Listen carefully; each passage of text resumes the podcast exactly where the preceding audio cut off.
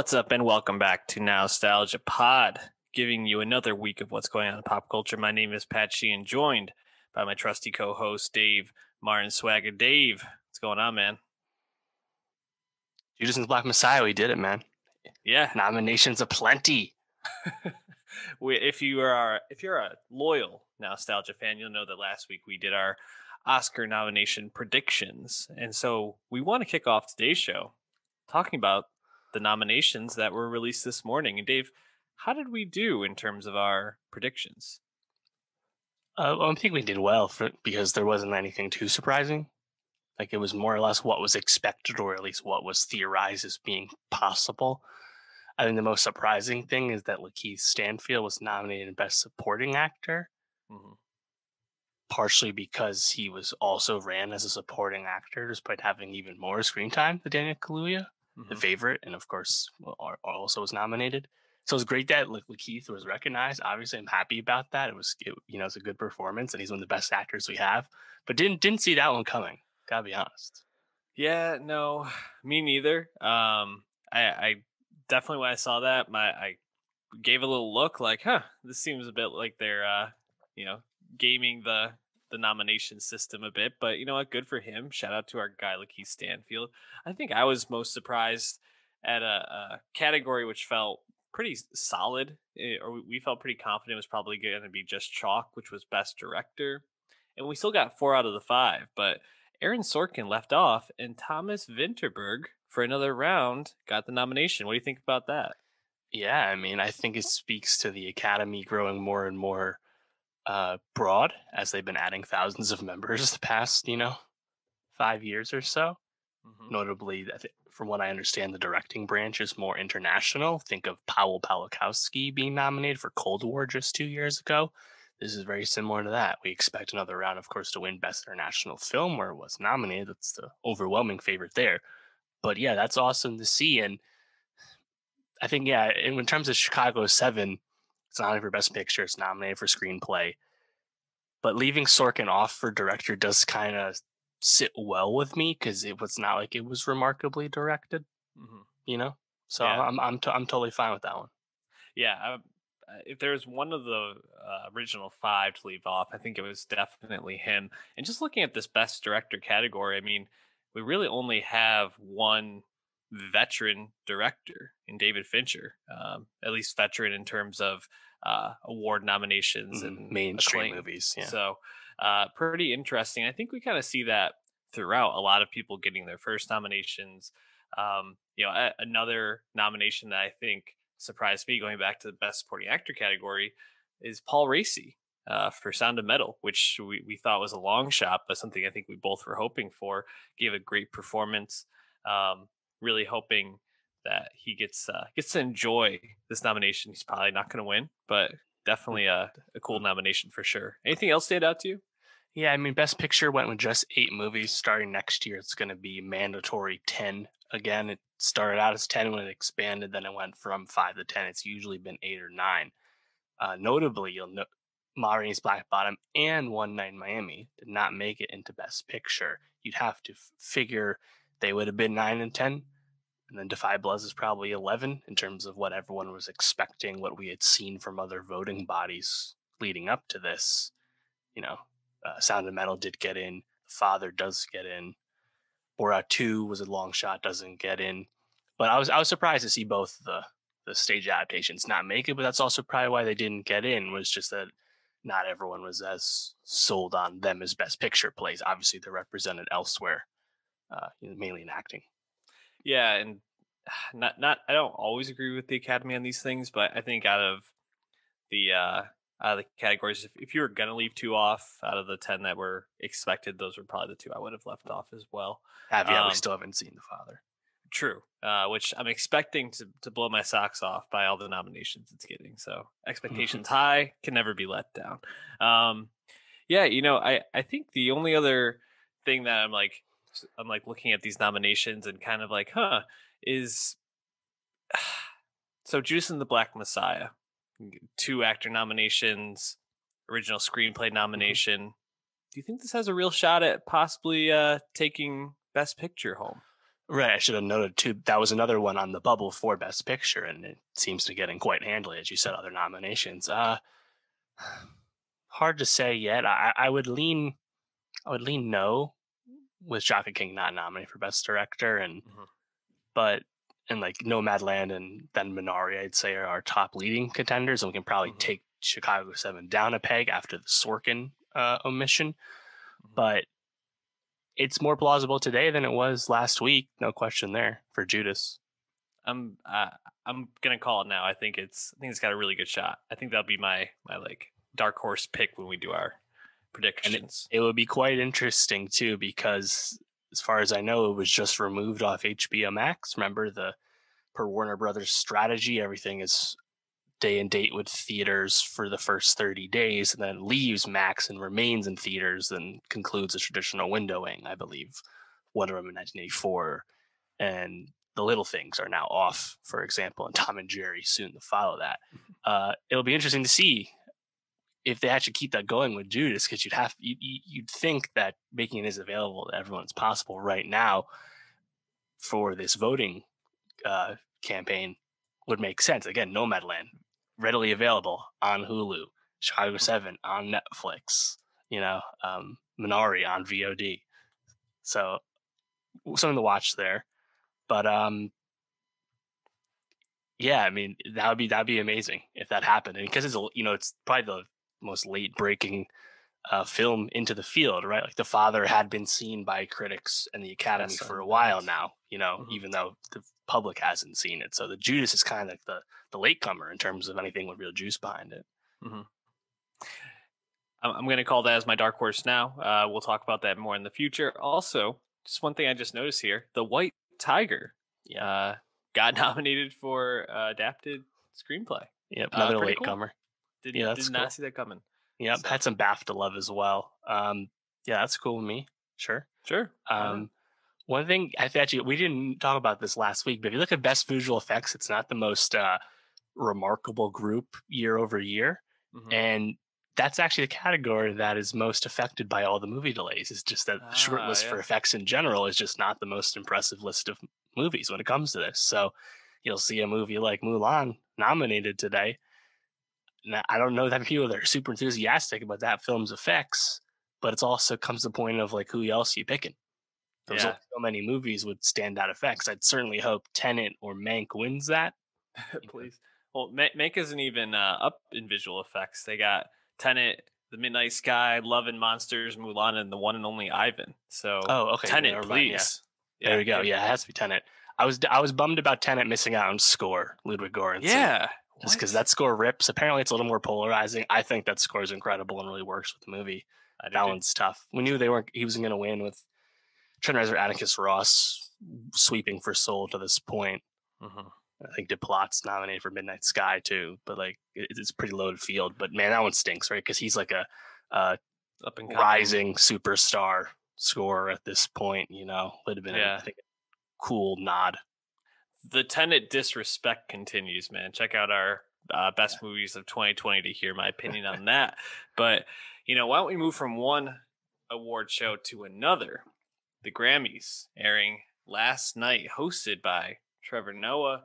Uh, a lot of the awards got given out beforehand. So the So first stupid. hour was just performances, which is, I mean, fine, but it's, it, you know, this is a three and a half hour award show. Why?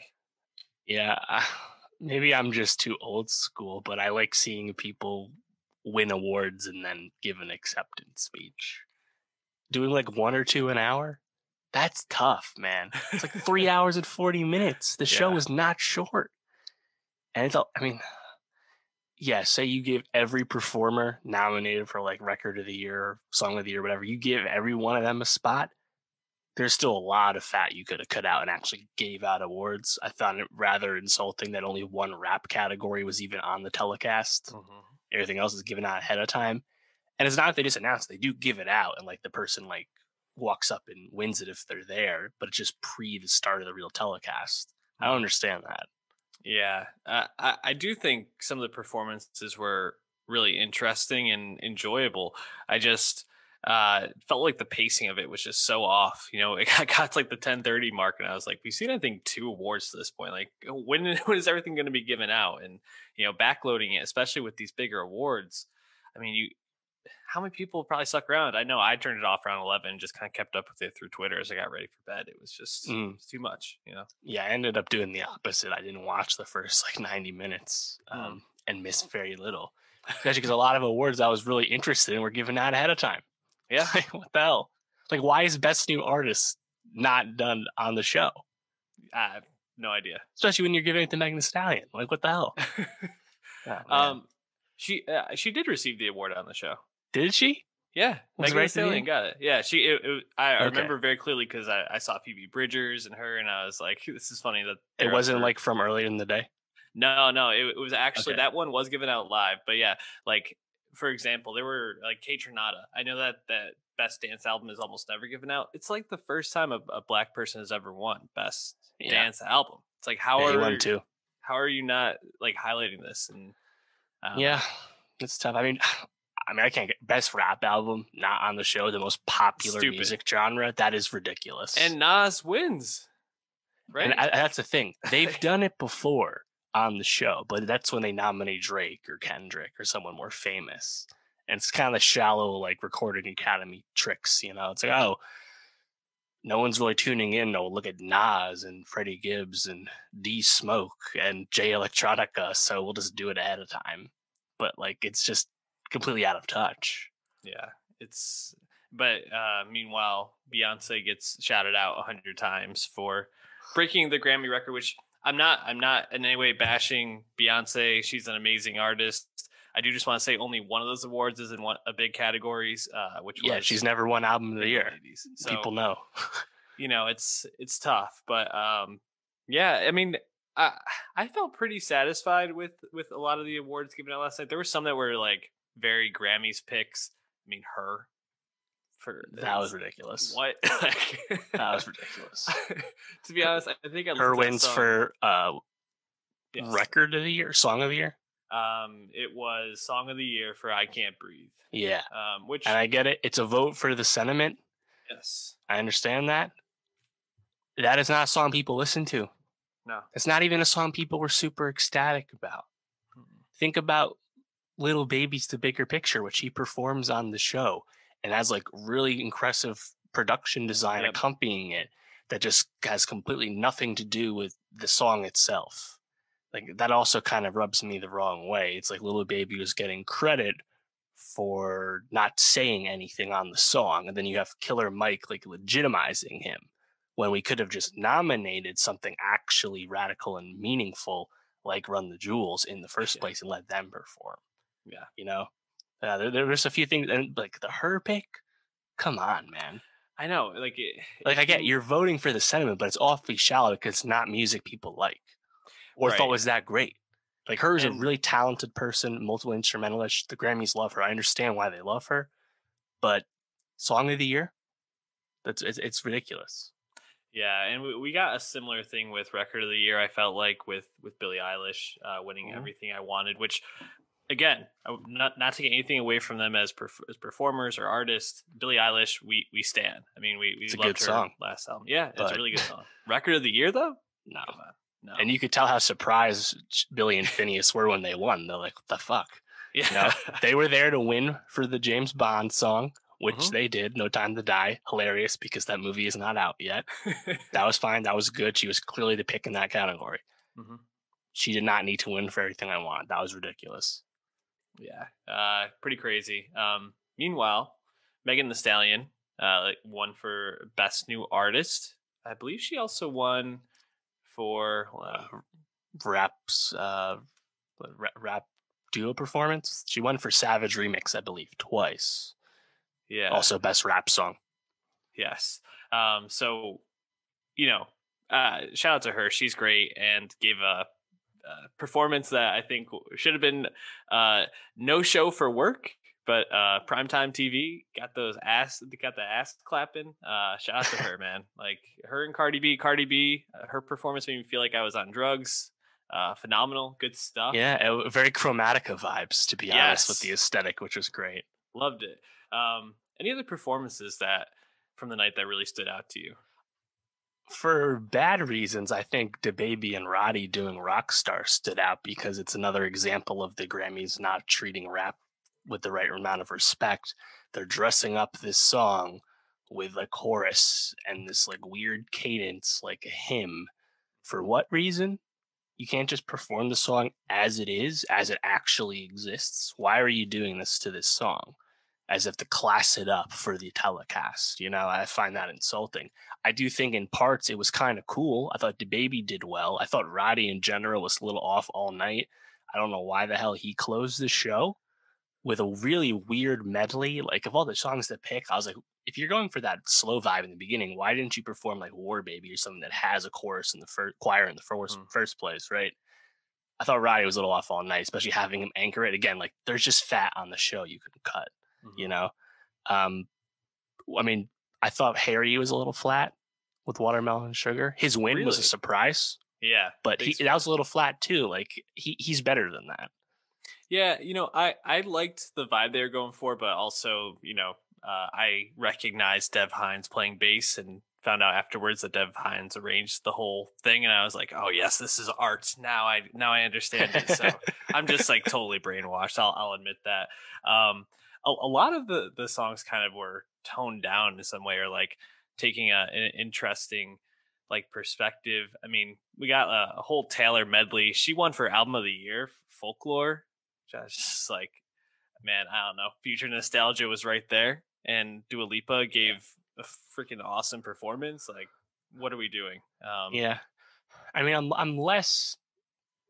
I'm not. I can say I'm mad about folklore winning album of the year. Like, obviously, it wasn't my pick, and we haven't talked about the Weeknd, who also would have been my pick if he had been recognized. he was not recognized at all. Right. Uh, funny enough, uh, Zayn is also trumpeting the uh, crusade now against the Grammys in terms of transparency and our guy. And all that. So that's probably the most uh, remarkable thing I, I would say Zayn has done of late. So I'm happy he's doing that. Keep it going. And again, it has nothing to do with his music. It was not eligible for this period. But I, you know, being a public figure, going after the Recording Academy, it's kind of pressure you need. Uh, apart yeah. from you need it from more people. That's good. Um, but yeah, I mean, obviously, I want to do the win. I thought it was going to happen too when she wins pop album. Taylor was like 0 for 4 to that point, and I was like, huh, wow, they're actually really going to do do Taylor like that, huh? Have her show up, have her perform, have her sit there, and then win nothing. Wow. But in the process, she becomes the first woman and only fourth person ever to win three album of the years. Pretty crazy. So, I can't. I, I, mean, you know, it was the most significant of the surprise drops and the quarantine albums in 2020. It's also like best awarded, rewarded as an album than I think any individual songs that have been nominated. So mm-hmm. I'm not super mad about it, even if it wasn't my pick. No, I'm not mad about it. I just wish uh, Dua had gotten that one, but uh, loved Dua's performance. Uh, I thought she was great. Also, BTS, so fire. They're just the best performers yeah. out there right now. That's the thing. They're just, they're just so good. They've been doing this for so long mm-hmm. that they just knock everyone's socks off. Like no one dances better than like obviously no. Cardi and Megan doing what they do aside. Like no one's on BTS's level when it comes to choreography and, and performance. No or like that, you know. Um, in the future, I hope that BTS and other artists like Bad Bunny and Burna Boy can be recognized mm-hmm. in bigger categories and not just relegated to genre. That's the next step we need to see. Right. So, yeah, come, and, hopefully. And in my mind, this whole thing has an asterisk because, like Dave said, the Weeknd uh, totally snubbed for no apparent reason. Not that he needed to win everything that's not the way it goes. But the fact that you don't recognize the critically acclaimed album that's also super popular, made by a famous person, reeks of similar corruption charges we've heard about the Golden Globes recently. And it, it sucks. And now he says he doesn't want his label to submit him anymore. That's that's a loss for the Grammys, full stop. You know, totally. you already have Frank Ocean not submitting. Like this is this is bad. Yeah, and I mean not not to uh not to like even rain further on the parade, but another uh, winner that would have been a big profile name, Fiona Apple, chose to sit out the Grammys this year, and she won for best rock performance. Was nominated in I think two other categories. So yeah, you, you already have people that don't want to be there, and you just keep isolating more and more famous people. Just they're, they're going in the wrong direction, in my opinion. Yeah, I don't know. Anyways, why don't we move on from talking about the Grammys to uh, more specifically talking about Chika, the Grammy nominated uh, rapper for uh, Best New Artist, did not win, as we talked about. Meg Thee Stallion won. But Chika this weekend dropped a new EP, Once Upon a Time.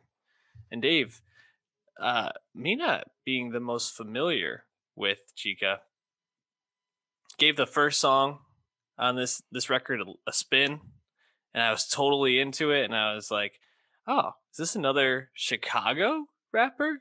Uh, Mm. No, Alabama turns out. And I gotta say, I really enjoyed this album. I thought it was quick, but I thought there was a lot to uh, to like on it. But man, um, it's it sound like Fairy Tales. The the first track really just sounds so Chicago. Yeah, you were getting Noname vibes. You could say. Um, but I really enjoyed all of it. What did you think of it? Making sure we do we have any more lag? We could. Uh, it's still red on my end. Like two seconds. It might be. I see yellow here. Yeah, now it's yellow.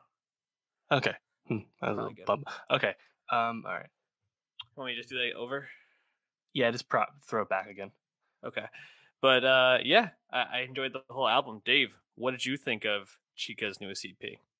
Yeah, this is her third EP, second on Warner. I was not up on Chika at all until XXL last year, where she made it 2020. Did not see that one coming. That was very unexpected. Then I dove in and I was like, huh, she's got two EPs to her name, really only one on streaming at the point. How does she make XXL? And then soon after, uh, a few months later, she makes the Grammys for best new artist. I'm like, oh, there there's a push for Chika. You know, she's twenty. She's she's not old. She's only 24, but seems to be like had starts and stops with her career. Lots of loose singles out there. Didn't really know much about her, but then I checked out that first EP in Industry Games. That title track in particular really stands out for the the lyricism and and the wordplay. And then the song like Crown, which is my favorite song she's made, uh, has kind of like uplifting message with like a background chorus and background singers. You can definitely hear the Chicago influence. You can definitely see her in the future making music with someone like Chance the Rapper or Saba Mhm. or Noname. Yep. You definitely see it because the vibes are there. Uh, going into Once Upon a Time, I was like, oh, another thing. I also didn't know this EP was coming until the weekend. Uh, but comparing to industry games, I was actually a little let down. I didn't think the records were here this time. I think her talent and her ability is obvious, and I'm very uh, excited for that debut album whenever it comes. But this is an instance for me where I think a really talented person who has a lot of strengths. I don't know if the songs were there this time. Like apart from Cinderella Part One, I, I thought it was a little middling this time, which which is something that can happen when people are like they they have all this ability, you know, and you can't harness it all the way. So I thought this was one where it's like you just kind of see the potential, but like there there's two dynamite tracks on the EP from last year, and I don't know if we have that this time. Yeah, I would say that um, I don't think that this there's anything like super amazing on this, but I agree that you can really just hear the talent, even just the way that she kind of flows over tracks. Kind of, she sinks into pretty much every single track that she's on, which I think is a testament to her ability to, to flow well. Um, you know, just wanted to circle back to that first track, Fairy Tales. It does have BJ the Chicago Kid on it, so that might be why He's on it a lot, by the way. I, Yeah. say. I thought he was on too much. I, I agree, but I did think that that song stood out to me. Um, I also thought uh, Hickory Dickory she had a pretty strong flow. Mhm. Um, and then the I think the closing track "Save You" was probably my second favorite off this. But yeah, nothing that I think was like really really notable. And if if I had one like piece of advice, not that I need to be giving her advice, but I think she should actually sing less. She sings a lot on this, definitely more than on industry games. And I would say no, st- stick to the rap. And she demonstrated different styles. Again, on industry games, the track that's a very fast flow, and on Crown, that's more of a like radio friendly pop rap. Again, with singing backing her up and tr- trading places with her you can still incorporate all kinds of singing, I think. Look at how Chance has done it. I don't know if she needs to be the one singing herself. Again, if you need to use BJ Chicago Kid again, fine. But like, I, I would say stick to the bars. stick to the bars. Uh, why don't we shift focus from Chika to some K-pop now, and we're gonna start by talking about a very short uh, EP that was released, just two songs, if we can even call it an EP. R from Rose, uh, who you may know from the very famous K-pop group Blackpink. They are K-pop, right? Or do I always get that wrong? As opposed to what? Yeah, they're they're K-pop. Not all of them are from Korea. Right. I But, think that that's yeah. what I get confused on. Yes. Um, but Rose dropping these two songs. Um, you know, uh, I did not know exactly what I was thinking was going to come off this, and I think Mhm. there is one song on this that's a very clear standout, and another one that is is okay, but not one that uh, really stands out to me. On the ground, I thought was absolute fire flames uh, already added to the playlist. Gone, I was a little bit less impressed with. I thought that was just kind of more like laid back, you know, Mhm. kind of a generic K-pop uh toned down track. But yeah, on the ground, the way that the beat flips around the chorus, I was like, this is absolute fire. Yeah, I also didn't know much of what to expect. Blackpink to this point, going into this two pack here, had talked YG had talked about they're all gonna make solo music as well and remain part of Blackpink. And Jennie had released one solo song, aptly titled Solo, and that's all we had gotten since 2018. Uh, you know, watching the Blackpink doc on Netflix last year, Light Up the Sky, uh, kind of became clear that Rose, like she plays the guitar, like she's she that's that's part of her musical interest, right? Obviously, we haven't gotten much guitar on Blackpink songs to date, and I don't see. I don't know if I really thought they would go in that direction all the way, but it's it, it was cool to hear something like this, much more stripped down, a lot more acoustic moments, and playing to Rose's strengths and I assume her interests. And in terms of what Western audiences can expect from K-pop acts, she was, you know, raised in Australia. She's one of the fluent English speakers in Blackpink, so making songs in English is no big deal.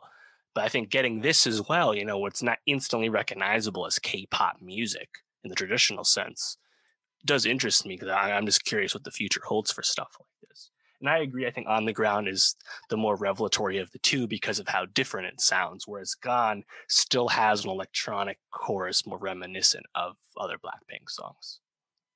Yeah, uh, I definitely feel like there's just a ton of talent here, and uh, you know, R was released I think just uh, Friday, and it's Yeah. already up to what 11 million plays for uh, this being the first two songs on her artist page on Spotify. P- Yeah. pretty good. So, um, she she's going places, I'd say, and Blackpink especially is just know, Well, of course. animal And, at this point. and again, it's only two tracks. It's like, man, Blackpink, we get so little music from them. Still, you add up the three solo tracks now and all the Blackpink songs. I think we're maybe at 20 official songs, maybe. and compare contrast that to the record sales they have and the ticket numbers they've done it's it's it's crazy Yeah, the but you know what? Sometimes uh, less is more, and uh, Yeah. I appreciate that with them. So um, definitely enjoyed those tracks. What, but WayV, a uh, a group um, that's part of a larger group, um, the NCT. I think you're going to break that down more in a second. Um, dropped their third mini album, Kickback, um, that this past week, and Mm. I, I saw you did a TikTok on it, Dave. How are you feeling about this album?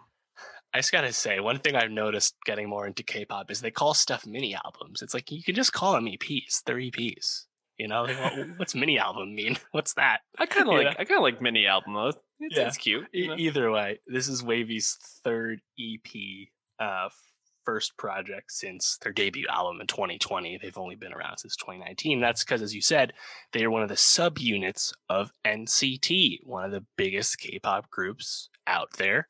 Uh you know the probably the second biggest group on sm which of course is the biggest k-pop label. And nct in general from what i understand is a, is a relatively new act you know probably about five years old and they just have so many members and like i've been aware of nct for a while and they released plenty of music last year but i've been fi- trying to find an entry point to talk about them you know and uh, two of the there's seven guys in WayV, There's like 20, 23 people in NCT in one form or another. Obviously, they don't all work together at all times. It's an evolving, fluid thing. But kind of kind of wild to think of like a, a group that large that like brings people in and out and spins off their own members and stuff, right? And of course, uh, mm-hmm. members of NCT and WayV were part of Super M, SM Entertainment Supergroup. So these guys are all over the place, right? But WayV, mm-hmm. I-, I thought they were a good entry point because they have a specific strategy from SM, and that is China. They sing in mm-hmm. Chinese mm-hmm. and they are targeting China. Not all of them are Chinese. I believe uh, Lucas is from Hong Kong, but they're doing stuff in Mandarin, and I'm curious, like if if if that would work, right? Because China's relationship with Korea politically has long been involved in in the arts, right? They China would mm-hmm. rather mm-hmm. Chinese acts succeed. We, they don't need to import stuff from Korea, right? So it's kind of interesting to see right. that kind of strategy. And from what I understand, WayV as a product of NCT, they still train in Korea. They're still based in Korea. So I don't know. Uh, tough for me to know exactly how accepted they are in in in China when it comes to you know the music. But uh, I still like this quite a bit because I thought even for an EP or mini album, there was still quite a bit of range on Kickback. Yeah which, certainly, which, which is always welcome. Yeah, and you know, even uh, even the songs that didn't really stand out as much to me, uh, I, I think I particularly particularly liked the uh, first couple of tracks myself. Um, I still thought it was all like well produced, like decent pop music, and we're going to be talking about some pop music in a second that I feel like maybe was a little bit less inspired, but I feel like uh, just the, the the general sound that that they have, and like you said, there's some range, but just it feels all very well put together, well arranged. It, it captures you for sure. Um, I really liked Kickback, the first track. Um, one of the standouts to me. Um, I thought uh, the horns and action figure really stood out to me. Um, I really liked that as like a I don't know way to frame the the chorus and just the whole track. Um, and then I really liked uh, Good Times. Um, I I thought that or Good Time. I thought that track was just probably the standout for me off the whole uh, track. What about you? So I gravitated towards the more bangery stuff. Uh, kickback, kickback, obviously just more hip hop and dead K-pop, and then mm-hmm. action figure as well. They both kind of stood out to me because they have like kind of repetitive, almost weak hooks. I thought Action Figure in particular, the so drippy, so drippy thing. I'm like, I'll blame this on the writers. That's just a little little corny for me. But then right after that, you get the the, the harmony as, as, the hook goes out, and I still think the beat on Action Figure with those horns is really good.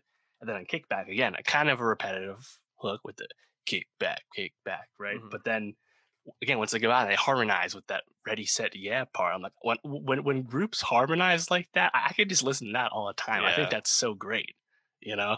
Yeah. Um, but either way, like you said, I think there's there's quite a bit of range on Horizon. That's just a, a ballad song, you know. Yeah. so they definitely seem like talented dudes as well. I can understand why this mix was put together out of out of NCT. Again, can't really speak to the China success, but uh, definitely have liked what I heard so far a lot of great stuff coming out of K-pop right now, and we're gonna keep talking about it. So hit that subscribe, uh, share us on Twitter and everywhere else. But Dave, why don't we go from K-pop now to a Spanish album from Selena Gomez, Revelacion, the EP. Um, Selena Gomez's first full album in Spanish. I think she's uh, recorded a couple of tracks in the past and uh, in Spanish. But um, this was this was a uh, it was fine. I guess is the way I, I looked at it. I mean, obviously, I'm not a fluent Spanish speaker. I know like barely enough to really get myself by if I'm in uh, like a pinch. Uh, so I can't necessarily speak to the lyricism of it. I thought Selena Gomez Gomez's voice was very like buttery on this, like mm. uh, speaking in her, you know, in Spanish and having that like ASMR type voice almost. It just kind of like melted my my my, my earbuds a little bit. Um, but I thought uh, the music wasn't like super engaging all the time. Um, and I, I kind of found it like a very nice album, but not anything where I was like, oh, wow, this is a standout to me. Yeah, I agree. I I think if anything, I just appreciate the sentiment yes. of it. But uh, like a lot of Selena music, I haven't been wowed to this mm-hmm. point. Like we talked about Rare, beginning of 2020, pre-pandemic, um, which was a long time coming for her in terms of just more solo output, right? Um, and Lose You to Love Me was a big hit for her. But in general, I thought Rare kind of left us a little cold. And maybe that's just because I was contrasted just with her overwhelming popularity and success. Right? I think right now she's 12th in the world monthly listeners on Spotify, for example. She's a huge mm-hmm. artist still. And the talk recently of her thing about retiring, whether that was true or not, that definitely got a reaction of Cardi B, for example. But like, Selena's awfully successful. I can't imagine Interscope wants her to retire, you know? Mm. Um, but I do think this is a positive that she is c- content enough to release a Spanish language album just because she wants to to honor her heritage, you know. Um, even p- reportedly working with a vocal coach to freshen up on her Spanish to make this actually even more authentic. That's cool, and I, I think of like, you know, the success of someone like Rosalia, and of course like Bad Bunny and J Balvin, Ozuna, everyone, right? Like the Latin music is becoming more and more mainstream and just accepted for being what it is. So now, if this is where Selena wants to go, she can go this way. That's cool. I think the label's recognizing that is a positive sign. But yeah, in terms of the music, it still kind of has that Selena vibe in the sense that like vocally, she doesn't stand out all that much to me. And because we can't get into the lyrics without looking up translations, I just kind of have to feel feel the vibe, you know. And I wouldn't put this up against like how Rosalia brings flamenco back. Like it's not on that yeah. level. Yeah, I was I was gonna say I think the the comparison in my mind was Rosalia and just like even if I'm not understanding everything or anything that she's saying, I'm just like this song bangs, and I didn't really get that on here. I guess maybe the the final track, um, which was a DJ Snake, uh, you know, produced track, um, and you know, uh, she had the song "Taki Taki" back in 2018 with DJ Snake and yeah. and Cardi, and that was uh, that was a Spanish speaking song as well, uh, I believe, um, for her. Maybe I'm wrong on that, but regardless, I think it it also just doesn't feel like it's part of this album. It's so different and such like a banger. Yeah, that's type. tacked on for sure. Just, uh, just it's like a tropical pop song. I don't yeah. know.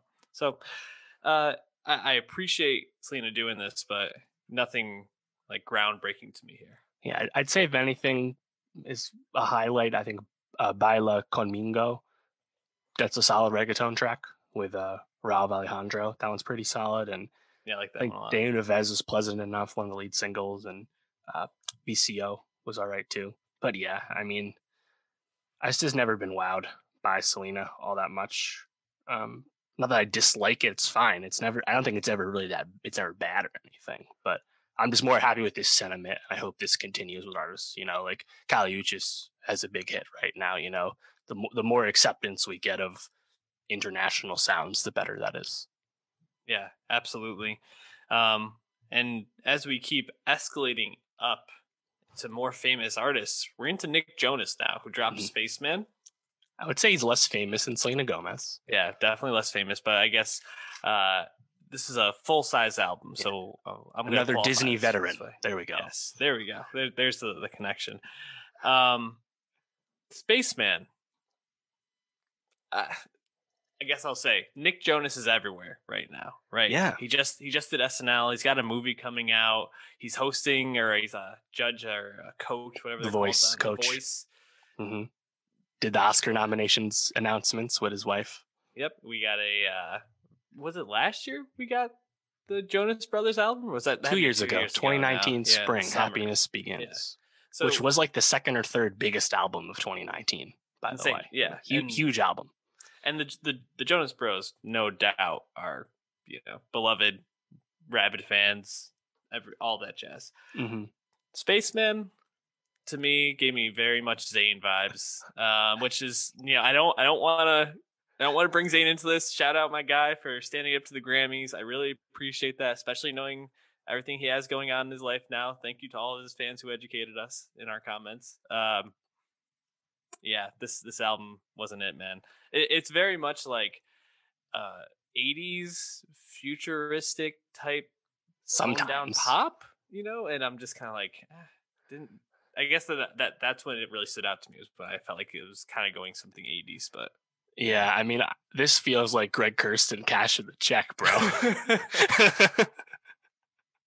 I don't Yeah, remember who, who Jonas is signed to, but the label just gave Kurstin some money and called it a day, I think. uh, I mean, this is the fourth solo album for Nick, but the first since 2016. It's kind of been a while. Um, but he had to come back for the group in, in between then.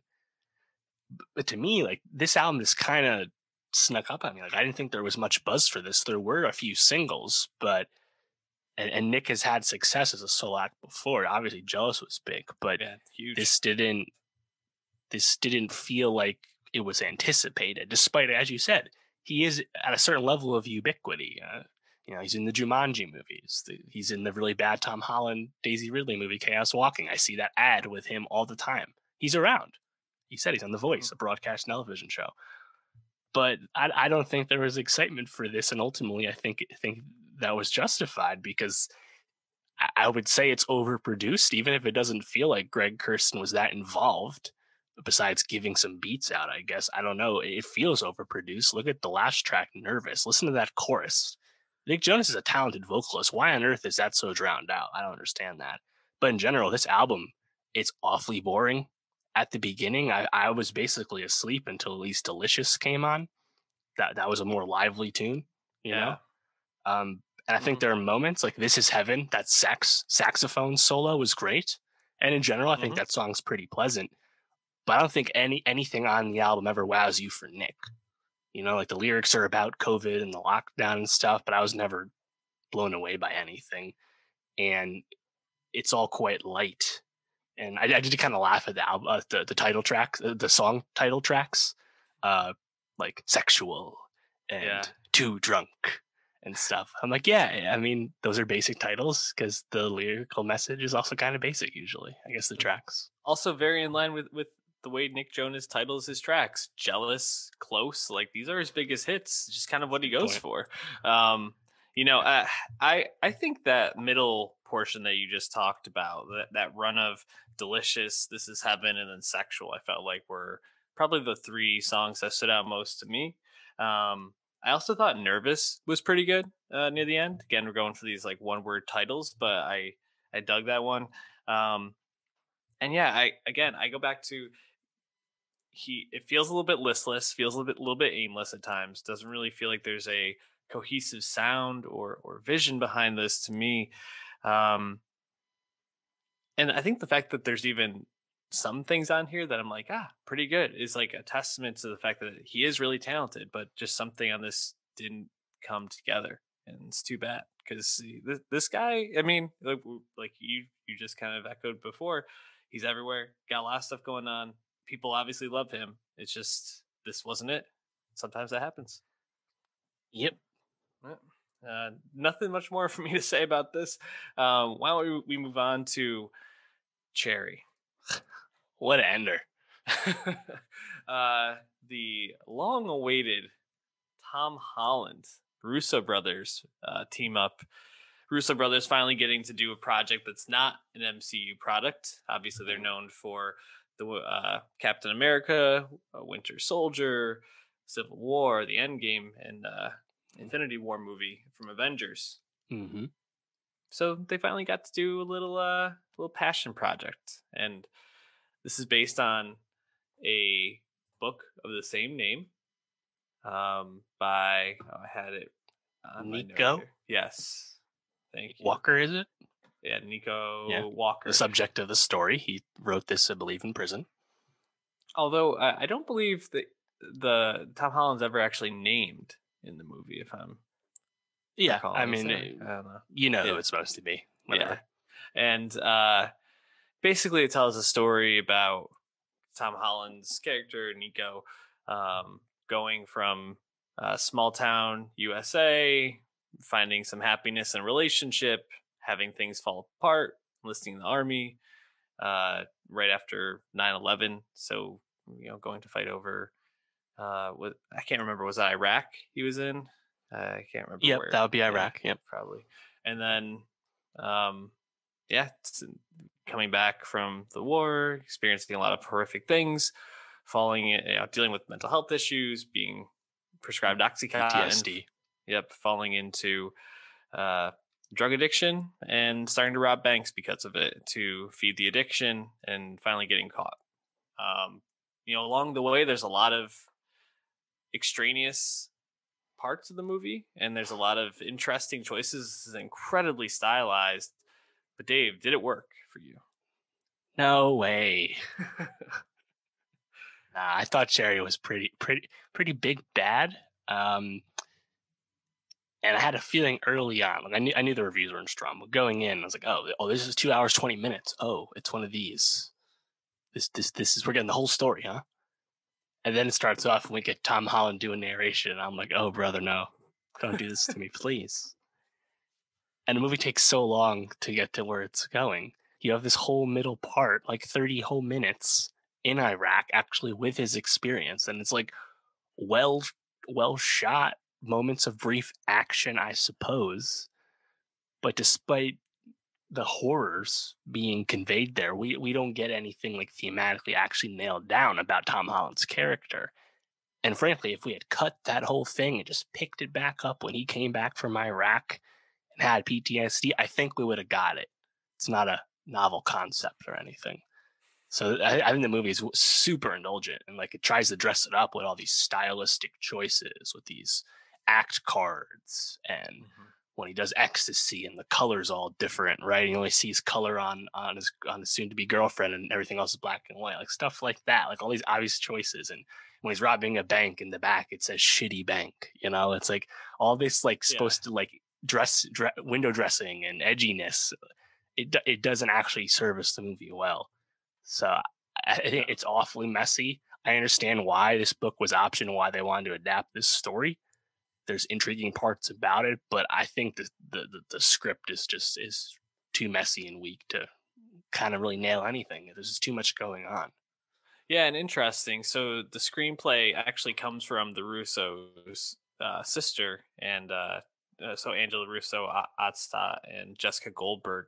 Um, but you know, I, I think it's just, you know, it's very fatty, like you mentioned, and I think it also just feels like a movie who had a very specific point to it and gets way more caught up in the the things going on around the point it, because I, I mean i understand that at least what i what i took away from the movie was that the way that um, people who are looking for meaning in life sometimes find it and then the way society can sometimes not support them after people make these huge sacrifices these decisions leads them to make you know kind of fall down this spiral of of uh, sorrow and you know bad choice after bad choice. Um it just feels like it got so caught up in these moments that didn't matter you know I, I i in my head i keep thinking about when tom holland's working at the italian restaurant and he's bartending and watching this you know he's supposed to like watch this old guy who gets too drunk and is asking everyone if, if they could you know pull the trigger on you know kill a man shoot him in the head or something like that.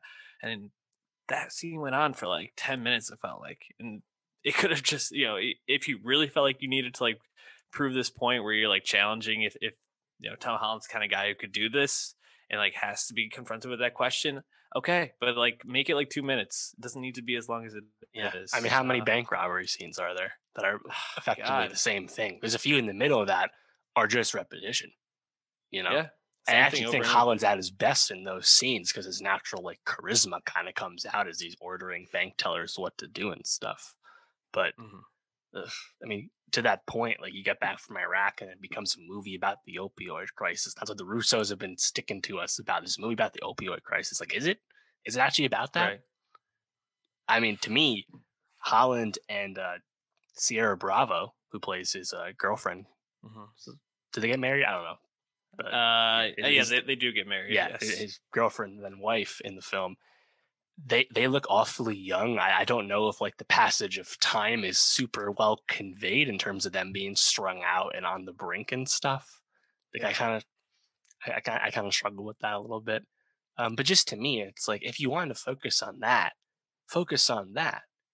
You know, set it up. He gets back from Iraq. There, there was way too much pretense and like prologue almost. You know, right? Like I think of like Beautiful Boy, which is a movie that I, I liked, but has a lot of detractors. But at least that is super focused.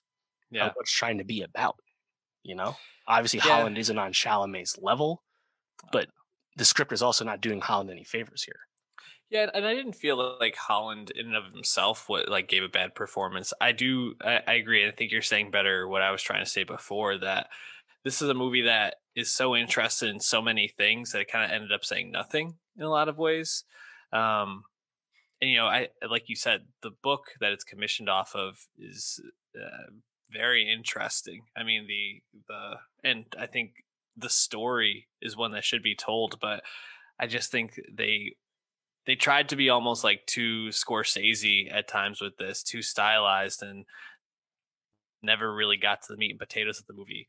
Um, I, mean, I think there were some things that I liked in the movie. You know, you mentioned the the uh, bank robbery scenes. I thought those were pretty good. You mentioned the war uh, the war scenes. I thought those were well shot, especially like when he encounters the the the first two people in the field who he has to provide uh, met, you know Yeah. services to. I thought that scene was really well done. Um, or when the the Humvee gets stuck and that that Mm. whole thing I thought was really good as well. Um, and I also thought you know some of the stuff in the beginning, which I think the beginning is probably my least favorite part of the movie, but I think there are some moments that are kind of interesting. Like I thought it was really funny when he goes to visit his uh, his girlfriend uh, at the party and. He's like, you don't want to be the guy whose girlfriend is up there fucking a ghost, something like that. I thought that was pretty funny. Oh, The Um, lighting for that party scene in that basement, I was like, that looks So really realistic. nice. It doesn't really track with how he's describing it as some like frat party concrete basement. I was like, oh, that, that looks pretty good. That looks pretty clean to me. yeah, I was thinking of all the Albany houses I went to as a freshman at Siena, and I was like, yeah, none of them were, were lit this There's also plenty but, of room to walk around and like move your elbows and stuff. I was like, this is, this is unrealistic.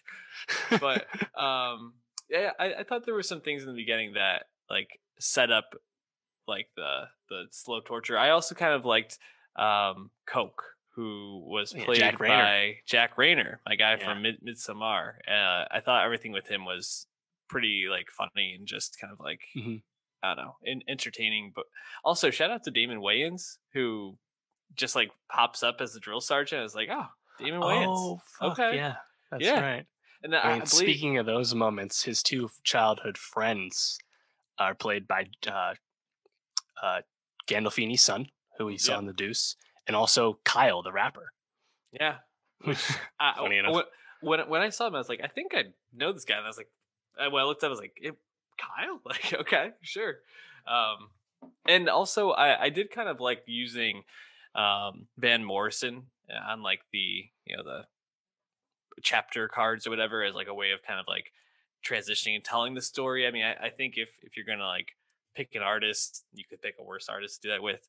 But overall, I just some of it was, was way too stylized. Like the you mentioned the bank names. I was kind of like, are they going with like a Mr. Robot thing here, where they're just trying to like kind of like say whatever, it doesn't matter. It's just kind of like thrown in, you know, like yeah, there there are moments where like Holland's like an unreliable narrator or his memory's fuzzy, but it never st- it never stuck to that, you know. right. Doctor whomever, you know. Um, But yeah, didn't feel like there was anything uh super poignant about those No. choices. So Think about Yeah. this: we have Holland's not post Marvel, but post Marvel blow up serious roles. We have this, and we have the Devil all the time. mhm. Uh, he he can do better, I think. Um, he said he gave some comments about the Uncharted film that finished filming. Uh, has not left people thinking the movie's going to be too good. So, and obviously, Chaos Walking was just dumped recently and is supposed to be quite bad. A movie that was in development hell forever. So, uh, there's room to grow for Tom Holland apart from Marvel. Let's leave it at that. He's still quite young. and he's probably the best Spider-Man. So you know, oh yeah, no, I'll- I'll nothing, nothing against him there. I just hope he can branch out more. Uh, well, Dave, that that does it for us this week. Uh, and what do we got coming up? Just, just, just all these insignificant things, like a new Justin Bieber album, a new Lana Del Rey album, the premiere of The Falcon and the Winter Soldier on Disney Plus, as well as the long-awaited "Yes, It's Real" Zack Snyder's Justice League, the Snyder Cut. Getting HBO good Max. reviews. We'll see. Uh, totally redeems himself, man. Uh, m- maybe we'll also get to that like Mickey documentary if we if we have time after we watch four hours of it's good. Justice League. We'll see. Um, anyways, follow us at Nostalgia Pod on Twitter. Uh, youtube.com slash nostalgia pod soundcloud.com slash nostalgia pod and also dave is going to put the spotify nostalgia best of 2021 in the show notes. So click on that.